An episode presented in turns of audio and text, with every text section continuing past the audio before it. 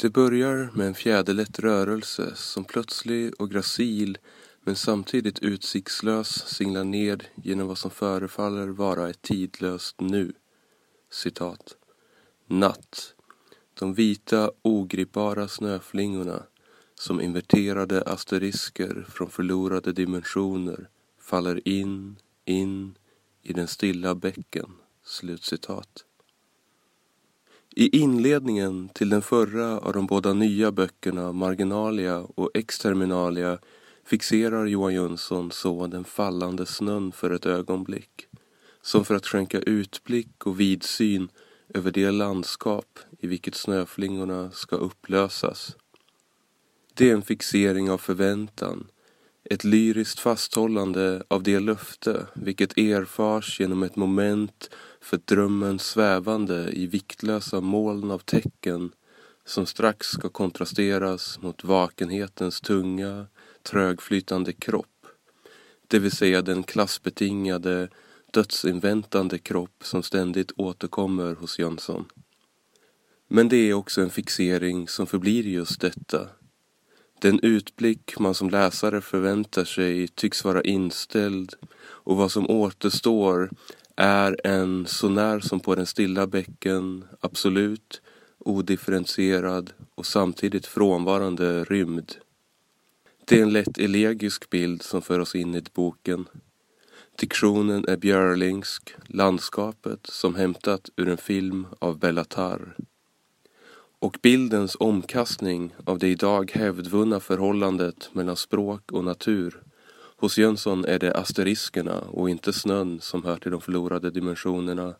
Det åtföljs snart av ett flämtande, slumrande och bortdomnat jag som ligger på en säng en obduktionsbänk draperad i sagans lakan. Se där, en metafor. Det är också rörelse som avbryts tvärt av de vid det här laget väl omdiskuterade men kanske inte fullt ut lika väl förstådda enradningar som genom hela marginalia spärrar av bokens förtätade strofer. Pengarna räcker inte. Jag har inte pengarna.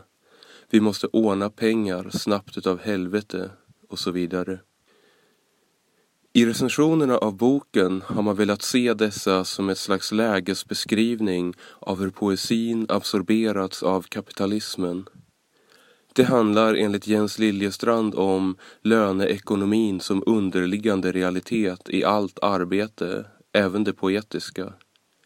Och enligt Rebecca Kärde om kapitalismen som en ofrånkomlig realitet även för den förment transcendenta konsten som måste överskrida sin egen reifikation. Utsagor av det här slaget, anspråksfulla i sin retorik men tunna i sin analys, kan väl delvis förklaras av Jönssons egen tendens att i sina böcker framställa litteraturen som varuproduktion något som kritiker i ett decennium nu har svalt med hull och hår. Som följande performativa passage. Jag jobbar med min skadade hjärna.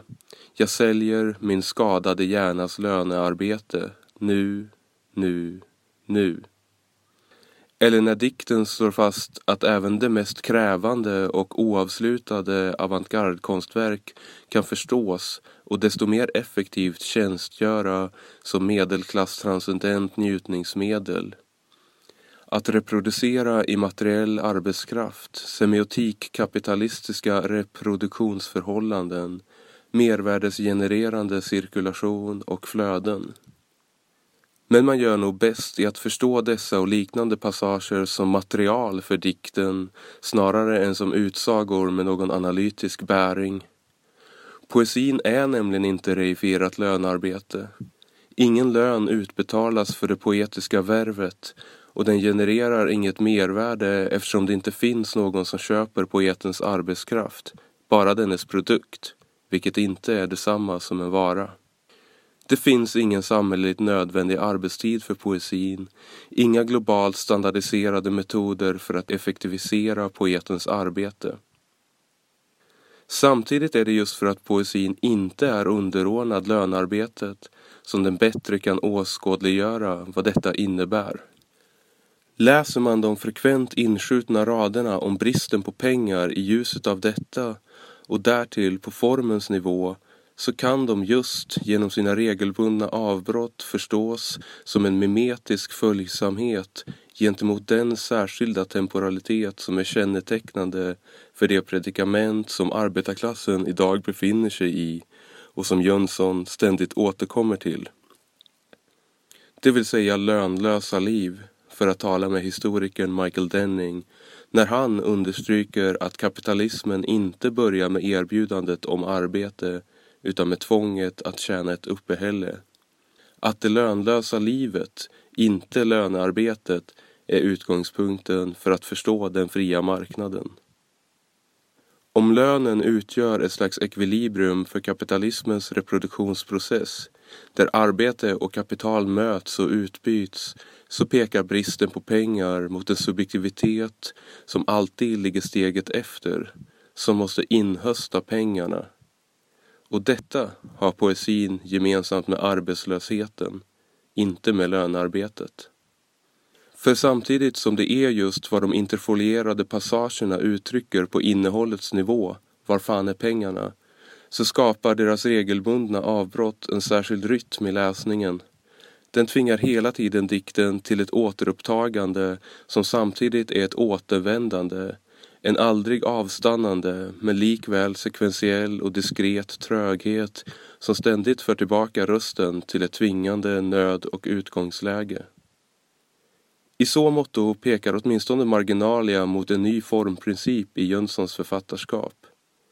Om det tidigare varit den arkitektoniska och arkiviska långdikten som genom språl och citeringar strukturerat böckerna så tror jag att vi här har att göra med en sekventiellt iterativ långdikt som rör sig mer i tidens än i rummets register. I läsningen flackar man inte längre över sidornas fragmentering utan följer texten linjärt. Men de olika momenten tycks ständigt börja vid en ny punkt som aldrig är identisk men som likväl alltid tycks börja från noll. Och i den mer prosatyngda exterminalia rumsliggörs detta tidsliga tvång genom att avbrotten antar formen av svarta block som avbryter meningarna. Jönsson påpekade en gång att tjockleken på hans böcker är en efterhärmning av ett liv som aldrig tar slut. Denna gång tycks han vilja härma ett liv som aldrig tillåts att ta vid. Vad som framträder bland dessa återupptagna återvändanden är på det stora hela bekant för den vane Jönssonläsaren. Här finns först och främst föreställningen om dikten som på en och samma gång ersätter livet och håller döden på avstånd. Här finns de sedvanliga teoretiska idéerna om livet som genom bildförmedling både stympat och standardiserat där den techno-omnipresenta kapitalistiska utopin muterar signalsubstanser, gör kropparna hjärnskadade och analfabetismerna exponentiellt tillväxande. Här finns den klassbetingade underlägsna biologiska konstitutionen. Ett hjärta med kropp, vävnad, sönderstressat och strimlat av värdelöst liv, värdelöst blod. Liksom utfallen mot jäckande men oföreställbara klassfiender.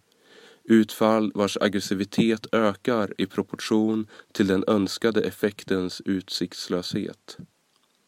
Här finns den skoptofila besattheten av det makabra och det smaklösa, av massavrättningar och tidelag, liksom den ständigt återkommande pornografin. I allt detta finns något problematiskt, ett slags manlig och distanserad kylighet som kanske kan anses legitimerad av föreställningen om poesins marginalisering och värdelöshet det gäller väl särskilt tendensen att överta idiomatiska aggressioner eller kroppsliga umbäranden och rikta dem gentemot den egna kroppen. Som jag är vitt slödder, spermavitt babbeslödder. Eller vart tog min smutsiga lilla fitta vägen? Vart min inälvs genomskredande mens? Vad ska jag göra med allt detta trådiga framfall? Frågan är dock om inte denna samtidiga närvaro av självhat och distanserad aggressivitet på ett intressant vis vittnar om en förändring i proletariatets patriarkala struktur. I en essä publicerad 1992, samma år som Jönsson debuterade, beskrev Ebba Witt-Brattström vad hon såg som en slags avigsida i den svenska litterära tradition som skildrat arbetarklassens avancemang. Den typiska hjälten i den svenska arbetarlitteraturen är en man och den klasskamp som skildras tar ofta formen av ett sexuellt möte mellan arbetarklass och borgarklass. Detta möte var dock inte något erotiskt komplement till det handslag mellan arbete och kapital som socialdemokratin vilade på utan den plats till vilken klassantagonismen förskjutits för att i begärets dunkla register spelas ut i form av en revansch där kvinnan blev till symboliskt erövrings och övergångsobjekt. Jönssons diktning kan i mångt och mycket ses som en förlängning av denna linje längs vilken Strindbergs Jean, Ivar Los Bo Proust, Fridegårds Lars Hård och Lundells Jack står uppradade. Men samtidigt befinner den sig på andra sidan av det långa 1900-talets kurva där arbetarklassens uppgång ersatts av dess fall. För i Jönssons diktning är inte klasskampen och det antagonistiska sexuella förhållandet längre ömsesidigt förstärkande. De befinner sig istället på maximalt avstånd. Det är inte längre arbetaren med sin förment primitiva styrka som lägger under sig kvinnorna. I det lönlösa livets genusmatris konsumerar den passive arbetslöse under besatt slöhet den pornofierade bilden av kvinnan. Inom den litterära tradition ur vilken Jönssons författarskap delvis är sprunget, den amerikanska language-poesin, har svaret på ett sådant förhållande där allting redan är förmedlat varit att ersätta diktjaget vars förment oförmedlade röst förstått som maskulin och patriarkal med ett emfatiskt experimenterande med språkets materiella aspekter. Med språk som kampmateria där också det egna jaget förloras och förloras, som Jönsson formulerade Samtidigt bör det stå klart att denna aspekt alltmer har kommit att skjutas i bakgrunden i Jönssons poesi. Jönsson må fortfarande skriva om dessa saker, men som formprinciper är de inte längre bestämmande. Snarare än kampen med och mot språket är det inväntandet av en erfarenhet vilken mot alla odds fortfarande ska vara möjlig som utgör det starkaste momentet i de nya böckerna. Det är en aspekt som figurerat i tidigare böcker som när diktjaget i Efter arbetsschema tillskriver semesterns erfarenheter av de natursköna metafysiska dimensioner. I Exterminalia får denna aspekt av författarskapet breda ut sig även om det stundtals sker i ett slags falsk omedelbarhet där fritiden varken tematiskt eller formmässigt låter implicera det sätt på vilket den är förbunden med sin motsats, det tvingande arbetet.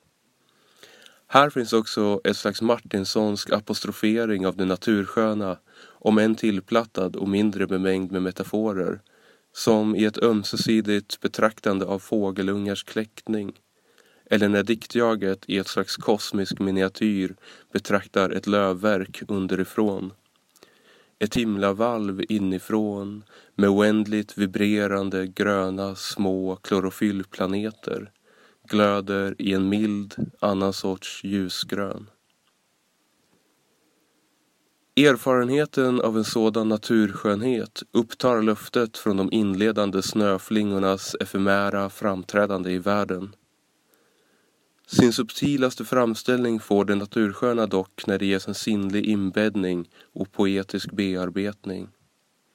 Som i följande passage vilken framstår som en panorering ut från den stilla bäcken och ett undvikande av den oförmedlade framställningen som ersätter det tomma homogena rummet med en historisk konkretion av det 1900-tal som gått oss förlorat.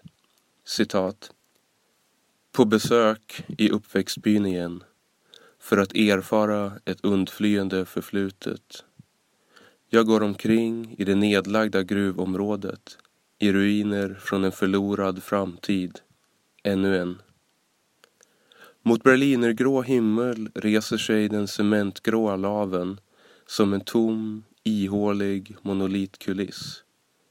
Vinden, genom utslagna fönster och trasiga hängande portar, gör en evigt dov flöjt av tid. Passerad, återstående, på stället tickande. Inuti laven ett stort öppet och djupt schakt som en tunn dallrande hinna av nu. Jag släpper ner en liten kalkgråmelerad fossilt räfflad sten, en begravningsjudisk mandelbråtstamsten, föreslår den skugglösa reptilhjärnan, som inte och inte slutar att falla. Slutcitat.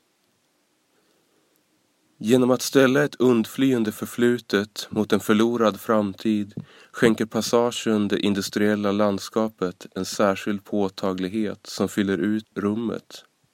Den keastiska strukturen fungerar som ett försök att rädda vad som riskerar att falla i glömska, den förlorade framtid som antagit objektiv gestalt i ruinens sönderfallande, samtidigt som den vill rädda en historisk aspekt som betingat subjektet i fråga de historiska omständigheterna för uppväxten. Men den är också ett möte mellan två temporaliteter som aldrig är samtida med subjektets tid, med dess erfarenhet. Temporaliteterna tycks i passagen pressas mot varandra, det undflyende förflutna och den förlorade framtiden, utan att någonsin fogas samman. På så vis uppstår ett slags glipa i tiden, ett vibrerande, intensifierat nu, vilket genom det poetiskt syntetiserande greppet att låta tiden anta både en akustisk dimension, en evigt dovflöjt av tid, och ett plastiskt förkroppsligande, en tunn dallrande hinna av nu, får det natursköna att framträda som i relief. Det synliggör sina möjlighetsvillkor, produktionen, den politiska horisonten, kulturen och producerar samtidigt sitt eget tillfälliga framträdande. Det natursköna framträder alltså inte längre som oförmedlat, inte heller som bild, utan som en impuls. Genom sitt dallrande är det omöjligt att bestämma begreppsligt eller praktiskt men otvivelaktigt närvarande i den sinnlighet som det poetiska arbetet har skänkt det i form av dess dova ton. Den kapitalism som genom industrin här ges metonymisk gestalt må vara en ofrånkomlig realitet men den insikt som emanerar ur erfarenhetens poetiska påtaglighet är att om det inte längre finns några marginaler till vilka det är möjligt att fly så blåser det likväl en dov flöjt av tid emot oss, rakt igenom vad som en gång föreföll vara detta samhälles epicentrum. Naturens löfte, att allt kan vara annorlunda och förutan underordning, tränger sig här fram till läsaren i form av en impuls som i den estetiska erfarenheten av det natursköna luckrar upp vår tid inifrån. Den subjektiva erfarenheten av denna impuls söker rädda den förflutna framtiden från den historiska tiden. Söker skapa en glipa i vilken världens upplösning och vår försoning, samhällets sönderfall och vår upprättelse ska vara identiska. Det är en unik impuls och ett universellt imperativ.